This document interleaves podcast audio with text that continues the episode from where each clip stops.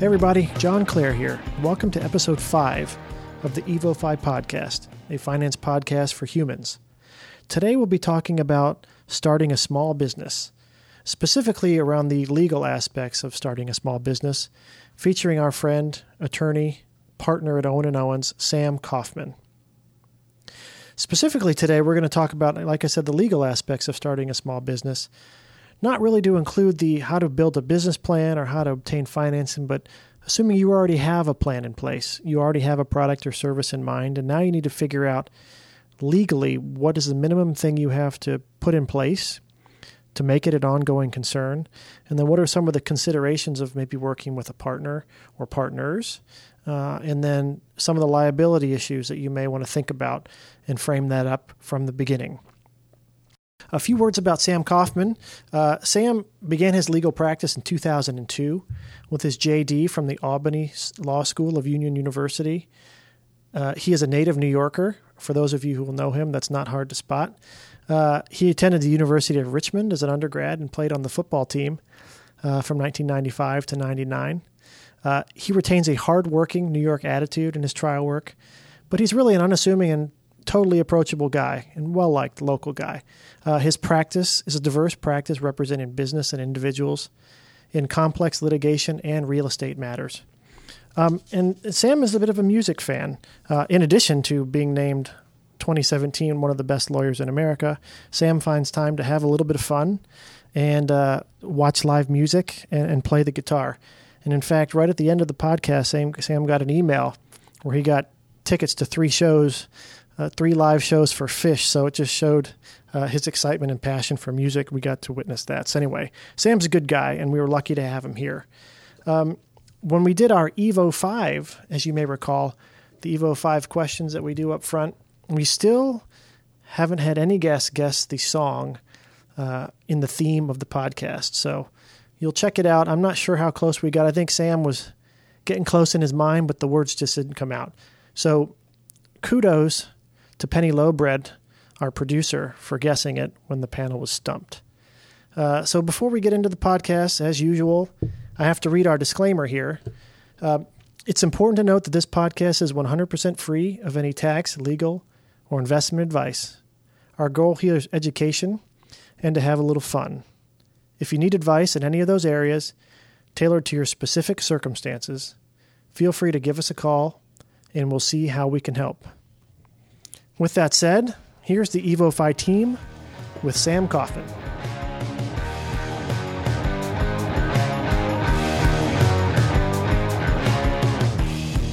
Hey, everybody. Welcome to episode 5 of the EvoFi podcast, a finance podcast for humans. Today, we're lucky enough to have Sam Kaufman, attorney and partner at Owen and Owens, to join us and talk about starting a new business, starting a small business specifically. So the usual suspects are in the room Dave O'Brien, Lisa Spenick, and I'm John Clare. What's going on, everybody? I, I just have a question, Sam. Do you use Esquire after your name? No. Do, do you prefer people to refer to you as Esquire? I mean, if they're so inclined, I'll I'll take it. Um, That's kind of like how you feel like you're just taking it. Yeah, like if you want to call me Esquire, I'll have I'm happy to be described that way. I've always wondered, you know, who, who actually prefers to be referred to that way. As you know, it's like you're not a squire. No, but there is a villain in the cartoon uh, movie Captain Underpants, which if you you don't have younger kids anymore, no, but I no. do, who describes himself as such and such, such and such Esquire, and I thought that was a pretty good use of the term.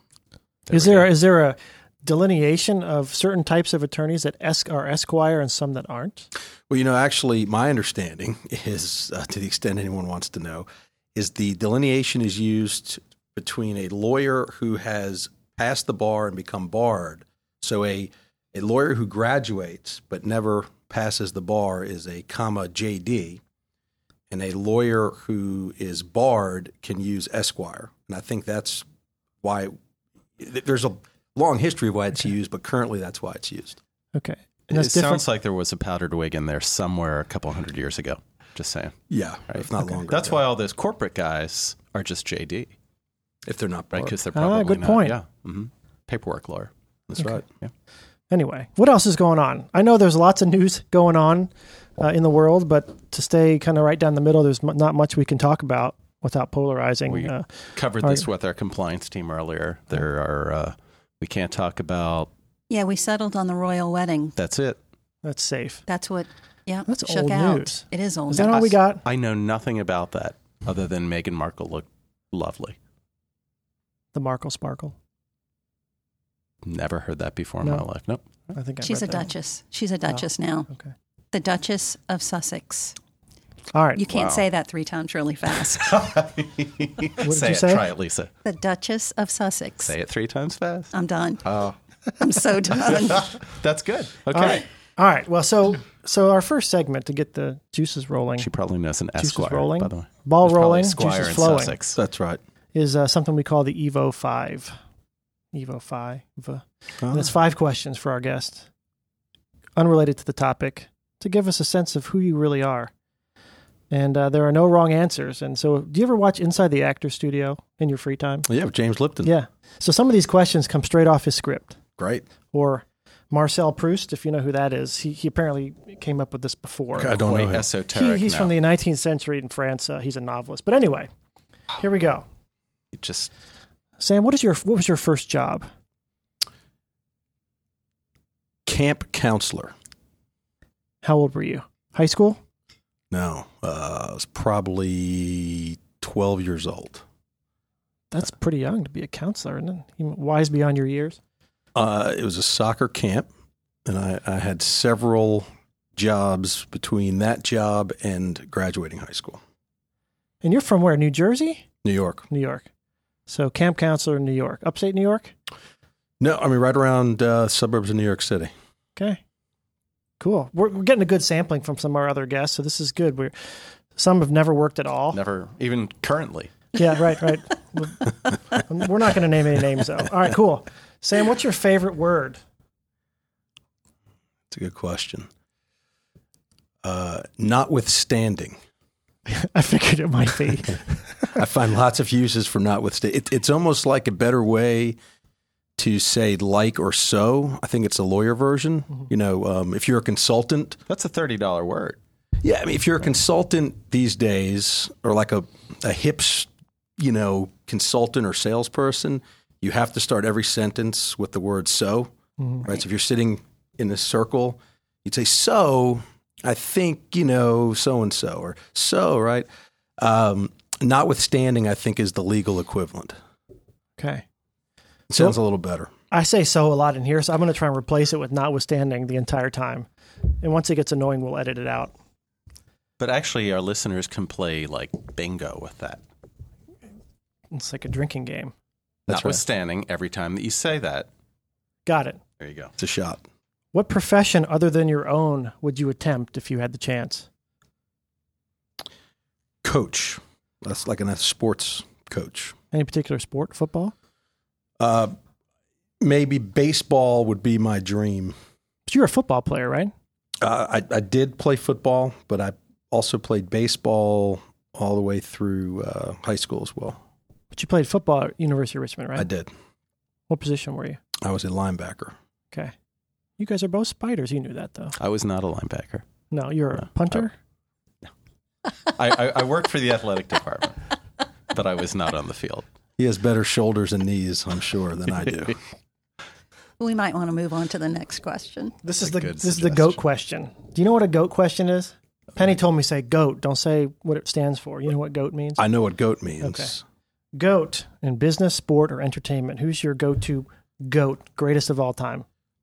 In each of the categories, Just or- one. Pick one. You can answer all three if you want, but That would be the we'll lightning round. That's later. Yeah. God, that's a tough question. Um, and they can be living, dead. That's right. Yep. Jefferson, Thomas Jefferson. Can't touch that one. Good. Yeah. So that's the first kind of historical figure. We've had sports and Yeah. uh, cartoon character. And people we just never heard of. Yeah. Yeah. Okay. Yeah, I can't touch Mr. Jefferson. All right. Here's here's the Unless multimedia you're a question. Hamiltonian, but okay. Here's the here's the multimedia question. So it's a name that tune section.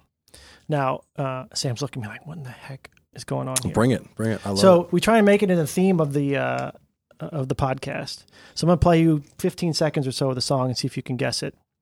Um, we are having a leaderboard. So far, none of our previous guests go, uh, guests have guessed. None of them are on the leaderboard. Yeah, we have no So, leaderboard. yeah. So Is it a different first. song each every time? time? Okay. every time. Now you have to take your uh, headphones off. We'll edit the actual song in, but I'm gonna play it for you, and then once you think you know it, let me know. Ready?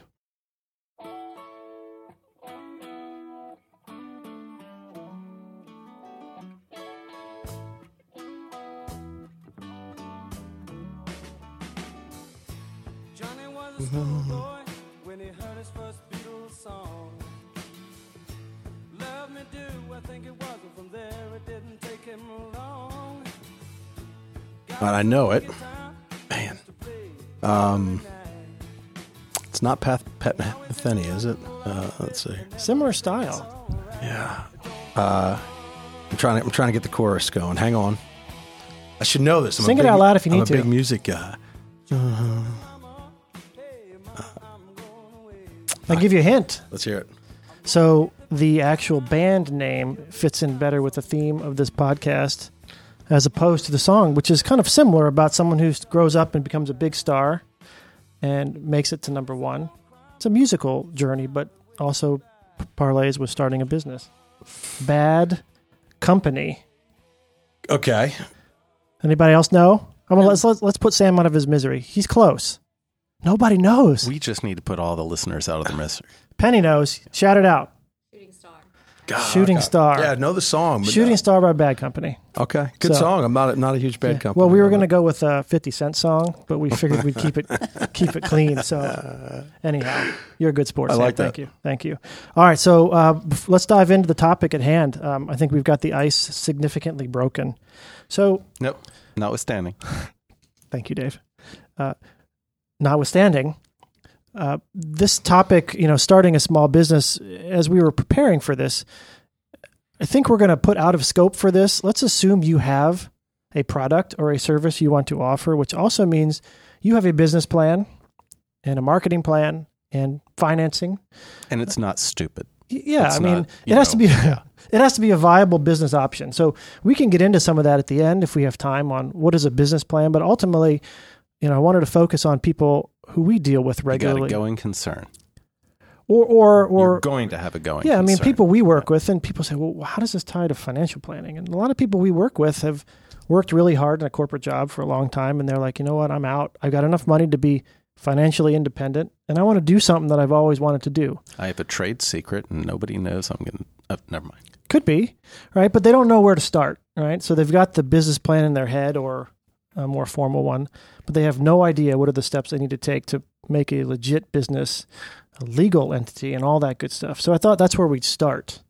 And I figured that's kind of in your wheelhouse anyway, since you've helped us over the years. And I'm sure you've got some good stories anyway. So And so, which of the legal websites do you recommend? Is it LegalZoom or LegalZoom's great. Yeah, and that's all you need. That's it. You can Google all your documents. You can do it yourself. That's right. Right. And, and we're done. Yeah. So that we're was gonna- a great podcast. Thank you. Tune in next week. Notwithstanding, um, so having said that, I want to get into the legal services part, right? You can work with a living, breathing attorney like yourself, or you can do deal with online legal services. But what are some of the basics that people starting a business that are non-negotiable that have to be in place from a legal perspective? That's a good question. So there's various aspects of it, and you hit on the main point first, which is having, as Dave points out, a going concern. And he says it can't be stupid. Unfortunately, you you you know you don't know whether it's stupid or not. Well, there are a lot of really successful stupid companies. so I shouldn't have said that. Yeah, I guess it's subjective. You're going to be successful, it's subjective, even it's- if it's stupid. Well, most you know, the, most businesses, most new businesses fail, Yeah. uh, and most businesses start off as uh, small businesses before they grow. And you know, we're lucky because we represent a wide range: small businesses, mid cap, and, and really large ones. But from the startup standpoint, obviously, it's going to depend on what type of business. But first thing, even before figuring out structure and you know how you're going to um, bring in equity in those things, and, and whether it be an LLC or a corporation or partnership or business trust, is protecting your IP and protecting the product, which I think So IP is intellectual property for, the, IP for the lay people. that's right. That's your intellectual property. Those are your ideas. Um, because even before you structure, well, not not always, but oftentimes you're going to have an idea or you're going to have a product or or some sort of you know invention that you need to protect. And uh, y- that is first and foremost because if you're going out and peddling your wares, you're taking your cart and you're going door to door, trying to find people who may want to buy it, you're testing it, or you're uh, looking for investors, you want to make sure they don't take your idea. So one of the easiest way things to do is to have a uh, what we call an NDA or non-disclosure agreement or confidentiality agreement, which essentially says, "I want to talk to you about this and I want to share some ideas with you, but I want to make sure that I'm protected and that you're not going to take these ideas and use them." To whom? So who who is who is that between? What parties is that between? So that would be between both people that you may want to ultimately sell the product to. It may be between you and potential business partners. Uh, you know, I might be an idea guy. I might be really good in the workshop coming up with a widget.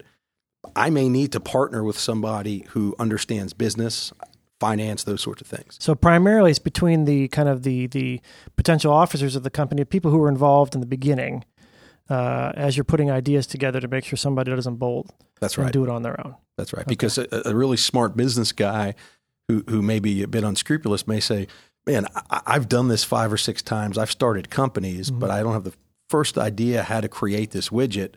He does. He shared it with me. Um, I may be able to take this, modify it a little bit, and just do it on my own. And if I'm the widget maker, I want to protect myself. Okay. And are there are there standard things in an NDA or non-disclosure agreement that are kind of boilerplate that people should be aware of if they have this type of technology? Or are they pretty standard? Yeah, for the most part, they're they're fairly standard. Okay. I mean, there's obviously going to be some modifications, but they can be pretty simple. Simple is typically better, and and primarily you want to have something that says what we're talking about here is confidential. You're not going to share it with anybody, and that you can view it. You can, you know, depending on what the deal is, uh, can test it. Can we can take it to testing facilities, whatever it might be, but you don't own any of it. It's mine, and you can't share it with anybody else. Okay. Dave, you So like you you, you, you have one of these NDAs if it's not just you. If it's in place or if it is just you, then you go down to the county and you buy a business license, you know, 10 $15 or something like that. Then there's this whole litany of stuff that just seems really confusing to folks, like all these different registrations and all these different government entities that you need to notify or file something with, and you know, corporate resolutions, and kind of can can you make some sense of that for people who are listening of like what's the stuff that kind of kit that you just have to have just to be legal you know you've got more than a lemonade stand here and how do you make sure that it's a really legal firm Sure. So the, the, there's various options you can have. First is the most basic, which doesn't require anything, which is a sole proprietor, which means you've decided for whatever reason that you don't need to have any um, separation between you and your company. You are the company. Not advisable uh, in pretty much every situation, although depending on what you're doing, uh, it, it, it may be okay. Um, the reason that you would want to come up with a business entity, and we can talk about what those options are, uh, is primarily for limiting your liability. So you want to start a business and you're going to invest, let's say, $100 to start that business. And hopefully that $100 will grow. And you want to make sure that if there's any lawsuits or if, uh, if there's, let's say, your product winds up hurting people and people are suing you or there's contracts that are broken, that the most anybody can get at is what's in that company. Um, that's your risk, not what's in your personal bank account, which you guys would obviously, I'm sure, you know, that's what you deal with is handling people's personal finances and all that wealth you're building for them. You want that protected, and you're, you'll probably advise them, I would assume, to say, look, you've built up your life savings here, you've built up your college savings, whatever it might be, your house. Um, let, let's keep that separate from your business because we don't want to put that at risk. Okay. So so should there be risk or if we want to be smart about segregating, you know, personal assets and business assets fr- from a risk perspective, what are the what are the type of entities at a high level you can counsel folks on once they've decided to, to, to at least go that route? Okay, so there's three. Eh, there's various, but but in general, there's three. You have a corporation, which is what typically people you know, traditionally would use. Uh, you have a limited liability company, which in the history of businesses is a fairly new creation, uh, which is a hybrid of a corporation and the third option, which is a partnership. Okay. Um, and within the, the realm of partnership, you can have a, a uh, registered partnership, one that you're registering with the state, or you can have one that just forms by two people getting together, what we call a de facto partnership, meaning just by you doing business with someone else, it may trigger partnership rules. Is there any sort of basic kind of um, decision matrix where you could kind of give direction on, hey, this one tends to be better for these type of people, this one tends to be better for others? Any sort of guidance? I know partnership. Well, let me let me not answer the question. I'll let you answer. No, answer you, uh, it, uh, so the, the the short answer is, in general, what we see most of the time is an, a limited liability company being the best option for a small business. There's certain reasons why sometimes it's not the best option. That can sometimes deal with certain tax implications. It can also deal with what the goal of your company is. Um, and sometimes you don't know. When you start a company, even with a business plan, um, you, you don't know. And you know the good to great model would say you don't have to know. Some people know right away. They say, "Look, we're let's just say, for example, in the pharmaceutical industry, somebody's come up with some pill that's going to solve some problem. They know that their goal is they want to raise X amount of money. There's going to be various rounds of funding, and then in five, three to five years, they want to sell it. Well, in that instance, uh, again, subject to some you know modifications, a corporation's probably going to be a better structure um, because investors coming in want uh, are, are looking for the stability and the kind of the, you know large body of law that comes with a corporation versus an LLC. Okay. So I'm a I'm a 50 year old, 55 year old retiree from corporate job, and I happen to be handy. Not personally, I'm making this up, but handy with renovations. The, So- the age or the hand? Just the handy? Both. part. Yeah, just all of the the above. Uh, and and I want to start a you know a business on my own where I'm going to start flipping houses. Obviously, creating a separate entity right would make sense, especially if we're in the real estate business. Um, it's only going to be my wife and I forever, at least you know foreseeable future. So any sort, I mean, uh, we don't want to kill a gnat with a hammer. Yeah. Um, but kind of a corporation versus LLC in that case, does it does it matter? Yeah. So initially, what I would probably recommend to that that person is an LLC. Very simple, easy to set up. Uh, the advantages to an LLC is that they're very easy to manage. Um, for hundred dollars, and we're talking about Virginia, but pretty much standard Uniform Limited Liability Company Act's pretty much the same in every state. Uh, hundred dollars, you can file it with the uh, State Corporation Commission in Virginia, sometimes the Secretary of State, depending on where you are. And now you have an LLC. Very few rules um, in terms of what documents you need. Sometimes it's enough just to go ahead and file it, and you can have a oral agreement between the two owners, which could be enforceable. Not advisable, but enforceable. And all of the rules, or not all, most of the rules that come along with a corporation, uh, you don't have with an LLC. So it's very flexible. So I've got a. We talked. Dave mentioned this up front. I want. I got an idea. I got my business license. I got my name. Now I've got my legal entity structure. You hinted at the documents. So some can be kind of loose oral agreements. What are the minimum type things you need to have if you have more than one party involved in terms of legal documents? Yeah, the first thing you need is uh, what I call the handshake agreement, which is how do we want to run this company, um, which should take place outside of the purview initially of a lawyer. I recommend that folks just come in and, and we have a discussion and say, um, if, if, if there was no legal implications, how do you want to do this? Do you want to be making, uh, do you want to be voting on everything? Do you want to not be voting on things? Do you want one of you, if it's two people, to make all the decisions? Do we want one of you to make all the decisions up to a certain level and then require both of you? So those are the things that happen, and we just want to have that discussion outside of any legal implications. Once those decisions are made, we're going to incorporate them into a contract. With a limited liability company, uh, that primary contract is an operating agreement, and that's that's the contract that's going to govern how this company is run. Now, how's that different from a shareholders agreement? I, obviously, if you're not a corporation, you don't have a shareholders agreement. You have an operating agreement. Uh, if it's an LLC, and you have both, if it's a corporation, is that correct? So it'd be similar. So with a corporation uh, under the Uniform Corporation Act, you're going to have bylaws, which the company must have. Bylaws are fairly standard. That's going to say, you know, you have to have a president, vice president. Uh, here's how meetings are called. Most of those things are going to be in an operating agreement. So if you think of an operating agreement as kind of a combination of your bylaws and then what would be typically in a shareholders agreement. So Okay. in a shareholders agreement, the primary things that folks want to talk about is you know management and control. Who's going to manage this from a practical standpoint? And then the other thing is uh, your buy sell provisions or triggering events. So you want to talk about uh, what happens if one of us dies? What happens if one of us becomes disabled? What happens if one of us gets divorced? What happens to our interest in the company? Um, you know, for example, if we were to start a company together, and uh, you might really think I'm great at it, you might hate my wife and not ever want to be in business with her. Without anything written, for the most part, if I were to pass away, my wife would inherit my shares of the company or uh, in an LLC, my membership interest. And let's just say it's 50 50. You are now in business with my wife, which may or may not be a good thing. So uh, we try to anticipate as many of those things as we can to, you know, to, to, to say, okay, how do you want this to look? If one of you dies, uh, what do you want to happen? And we walk through a decision tree on what should happen in those instances.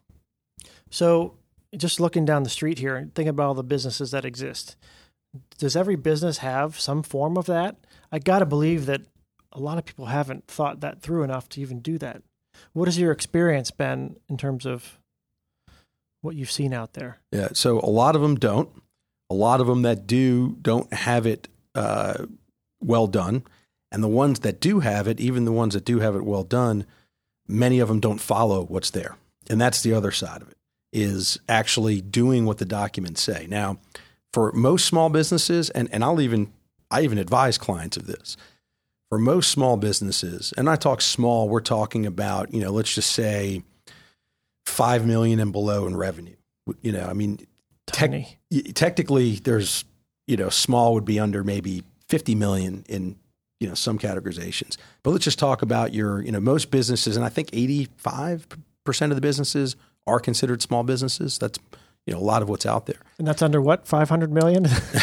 well yeah it depends on I'm what just you're trying to figure out the classification. uh, yeah 500 million would be That's a uh, big company. at least mid. Um, Okay. Yeah, I mean, obviously you have publicly traded companies Yeah. which operate differently, but let's just say you know a company that's five million. You know, your typically your typical family size company. Um, what we tell them is, look, you want to have a structure that's easy to operate. Um, you don't want to have to have you know call a company meeting every time you have to go buy paper clips, right? So let's talk about, and many of these companies have operated in some aspect even before they've done some of these documents. So how does it work? Who's better at making what types of decisions? Let's say it's a restaurant. Maybe one person is better at making the decisions on menu items. Another person might be better at making the decisions on finances and investments or you know what checking account to use. So let's divide up those tasks and then let's sign these documents and hopefully put them in a drawer and never really have to look at them again. Um, if we're having to look at the documents often, you're you're either not getting along Yeah, I got issues. or you know, or we're not set up in an efficient way because the legal document should not be a barrier to effectively operating the company. Okay. So what else is there? I see Dave thinking over there, but I'm going to ask while he's thinking. What else is there? Now we got the business license, the operating agreement, the legal entity. Yeah, so you'd form the company. Okay. Um, we'd file $100 with the SCC. Let's just say it's a limited liability company. We would draft uh, an operating agreement. We draft some initial resolutions, which are just um, you know some formalities, but make essentially an initial vote of the company to enact everything. We would then, if necessary, depending on the type of business, go and get a business license from the uh, the city or county where you're operating, at least in Virginia. And um, uh, and then the next step before you operate, probably, if not more important, certainly just as important, is insurance. Um, and I know you've had you know insurance folks on here before, um, but, but that you know having good insurance in place and the right insurance is the next thing that I would talk about with a client.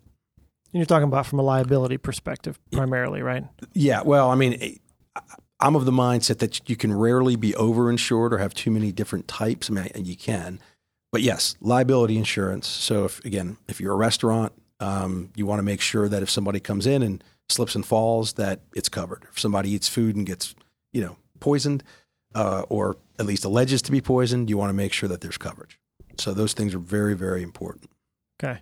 And so, how many of these things are mandated by law? Like you're you're doing something illegal if you don't have these things in place, and how many of these things are just good business practices so that you don't get tripped up by unforeseen consequences?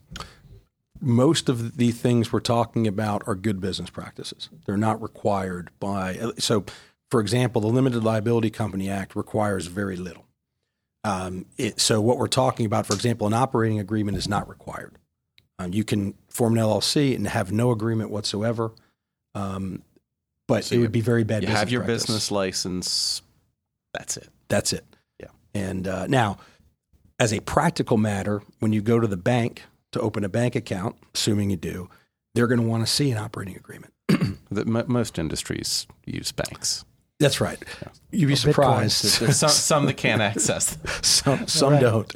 Um, you know, when you uh, when you're dealing with any vendors, you know, if, if you're going to, so again, let's use the restaurant example.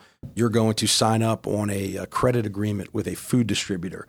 They're likely going to want to see uh, an operating agreement, so they know, okay, when they deal with Sam, Sam has authority to sign this contract, so they know that I'm not just some employee pretending to, you know, have authority to do it. Uh, so yeah, on- once we get those things set up, and the, the the next piece after the insurance is ensuring that we actually run the business as a separate organic entity. So you think about if you take a piece of paper and draw on it, you know, you, and then another circle is your entity. They need to be separate. And where a lot of folks run into trouble, and where we see a lot of issues with small businesses, is you know you have a um, they'll start off in a good way. They'll start off saying, okay, we're going to have a separate tax ID number. That's the other thing you typically would will want. Separate bank account. Um, and then all of a sudden, over time, you start seeing, man, you know, my personal checking account's a little short. So I'm going to pay, you know, for groceries out of the company account, or I'm going to pay for little Johnny's tuition out of the company account. Um, and that's where you can run into trouble because it could potentially implicate a, uh, a theory known as piercing the corporate veil. And, and the, the primary reason of starting a company, as we talked about earlier, is to limit your liability. You think about it as putting a shield up between those two circles. So you have you, you have your entity, and then you have this force field. And that force field is pretty strong. Uh, creditors typically can't get through it, but I will tell you they look for ways to try to get through it. One of the ways uh, they, that they can get through it is if that company is what we call your alter ego. So if I'm a, if I'm representing, you know, a credit card company that you've defaulted on payment, and I'm trying to find ways to collect, and your restaurant is, you know, underwater, doesn't have anything left, you know, you've sold off all of the assets, and now I'm looking for ways to collect. I'm going to look at how do you operate the company, and if I see that you're commingling funds, uh, that you're really not running it as a separate entity, I'm going to argue that, hey, this really isn't a separate company. It's just you set up as a company, and that may allow me as the creditor to get to your personal assets, and that defeats the whole purpose of a company. And so, assuming you do everything right, but you know you've got a lawn mowing business and you accidentally r- ride that mower over somebody's foot, you know, uh, is that really you? Can they get to you even though you've got your partnership or your limited liability company set up properly? Uh, so the answer, like with most things in law, is it depends. Um, if it's truly just be if if you're working for the company and you're truly just negligent, meaning it wasn't done purposely or you know you didn't go out there intending to run over anybody, then your company they can sue your company. They can sue you as well, but if your company is properly insured, uh, then you'll you'll you'll be protected. Your company would essentially indemnify you as it would any other employee. So keep moving on here because I know time is moving fast. I have a couple things that I want to get to. One is I want to talk about some stories, some maybe some specific stories that you may have where good planning has gone bad or no planning has gone bad, uh, and and maybe you know, again some examples there. But also the question that Dave asked up front is kind of where do I get this type of help from? You know, I'm setting up my business. I don't want to overkill. We've talked about online legal services. Obviously, we know um, what type of services an actual attorney can provide.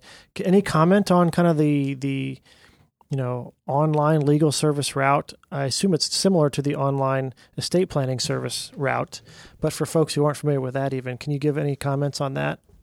Yeah, you know, so there's plenty of online services where you you know that advertise LegalZoom being one, and, and some other similar ones. Uh, Rocket Lawyer, I think. Um, and you know, I, I've never used them, But you know, those, I, th- I think a lot of those sites are backed up by lawyers, and you know, it's one of those things that, um, you know, and I can't give a percentage, but you know, maybe five times out of ten, you you might be fine. You might wind up with the same style of document you get if you went to a lawyer. Um, it, but like anything else, it's the lack of personalization. So you're getting form documents for the most part. Uh, and I know, I do know a little bit about it because we have clients that come in that have set up a company through an online service. And then either a problem arises or they want something more. And we review the documents and, you know, nine times out of 10 say, you know, this is kind of like a 44 regular. And a 44 regular sometimes is perfect.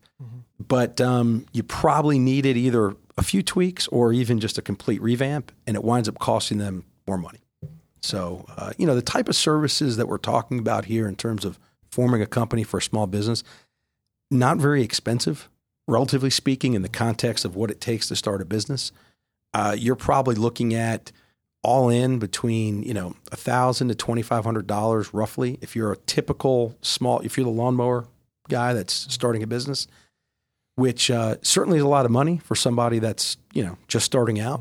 But in the context of of the expenses that come along with a business, it's it's a really I- I think an invaluable amount to pay.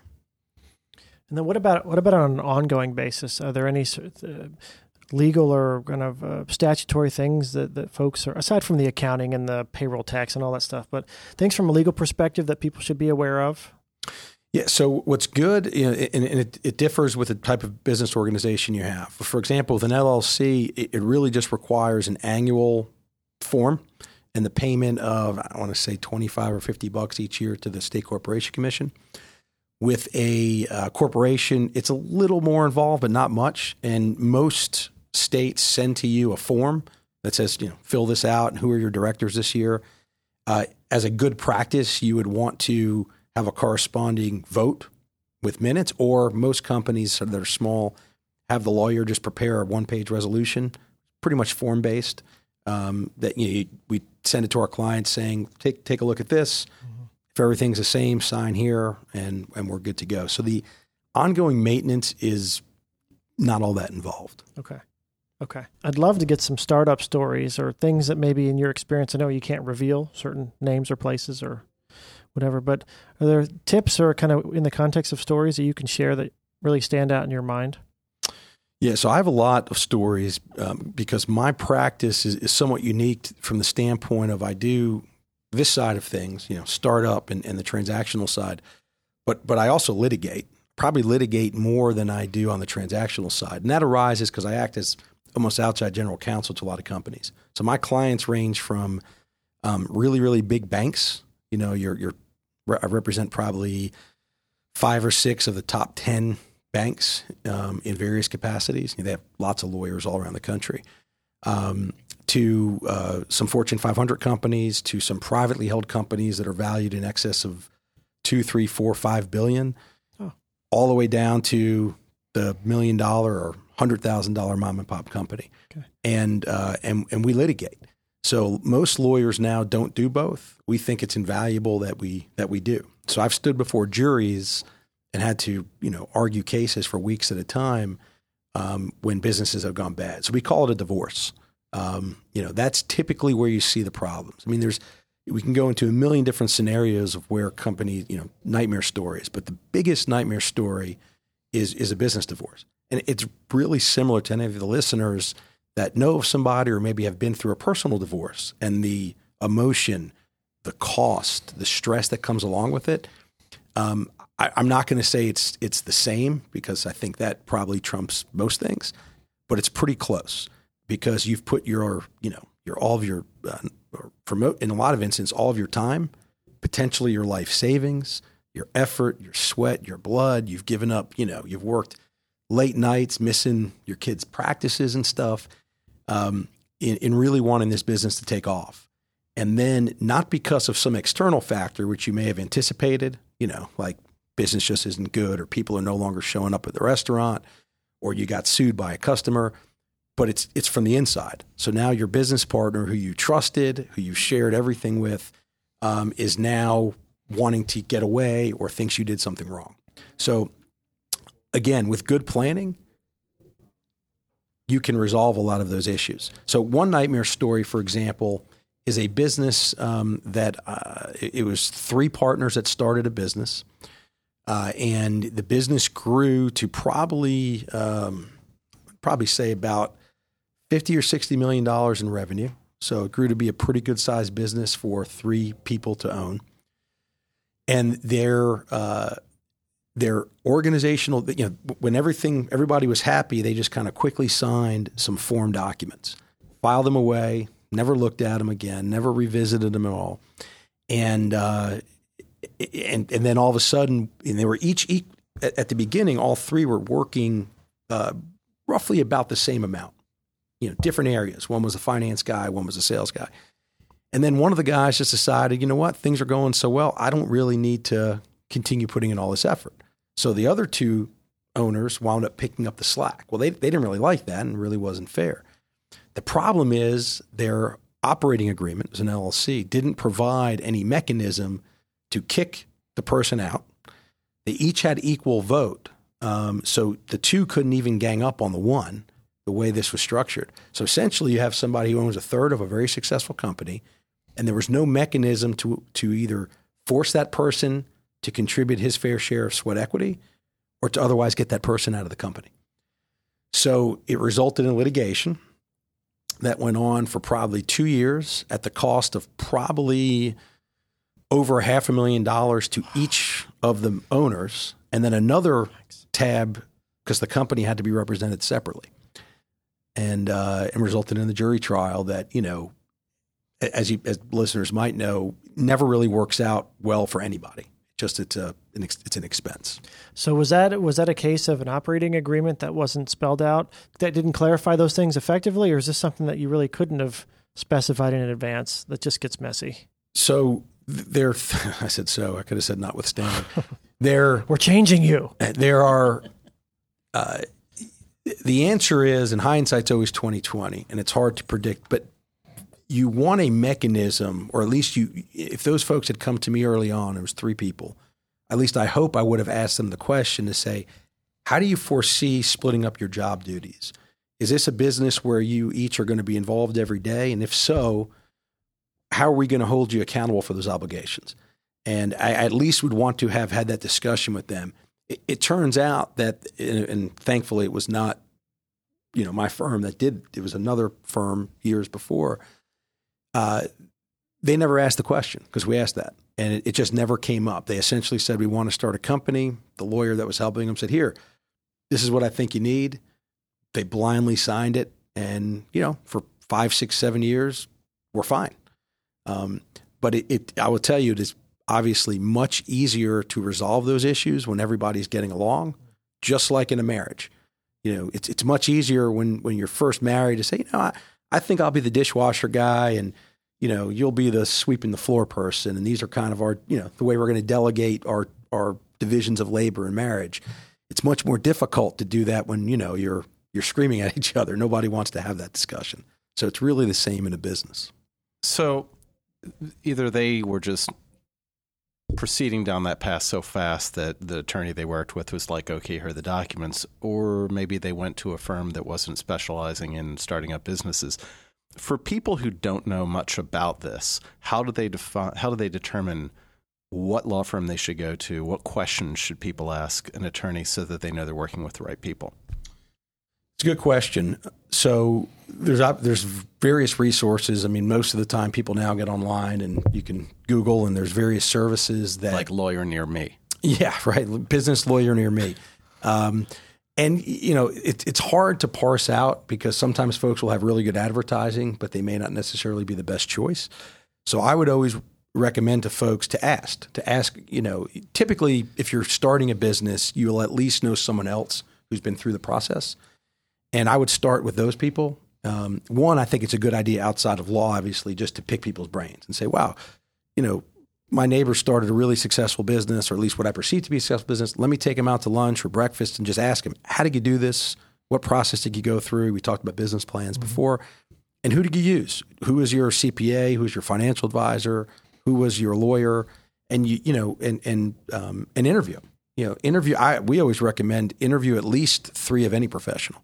I think you guys probably have the same thing. If someone's asking me for a referral, if I have a conflict, let's say, I typically will give three to four names of other lawyers. Say, make sure you speak to each of them. And you want to build your own kind of personal board of directors for that company. You know, you want to have your team in place. So, um, primarily to find them uh, by way of referral. And then you're asking, like, you know, is this the type of work that you do? I mean, for the average person who knows how to make widgets or whatever the business they're in, what questions are they really asking those attorneys when they're sitting down in their office? How do they know that they're finding the right folks? Yeah, uh, that's a good question. So I would we'd recommend, and, and we often get asked this question of give me an example or give me examples of work that you've done. How many of these have you done before? Uh, if you if you can, if it's not protected by client confidentiality, you can t- tell me other companies you've worked with. Is there any clients you have that I can call to ask them questions? Or so you want to make sure that they've you, you don't want it to be the first time that the lawyer's doing that type of work for sure.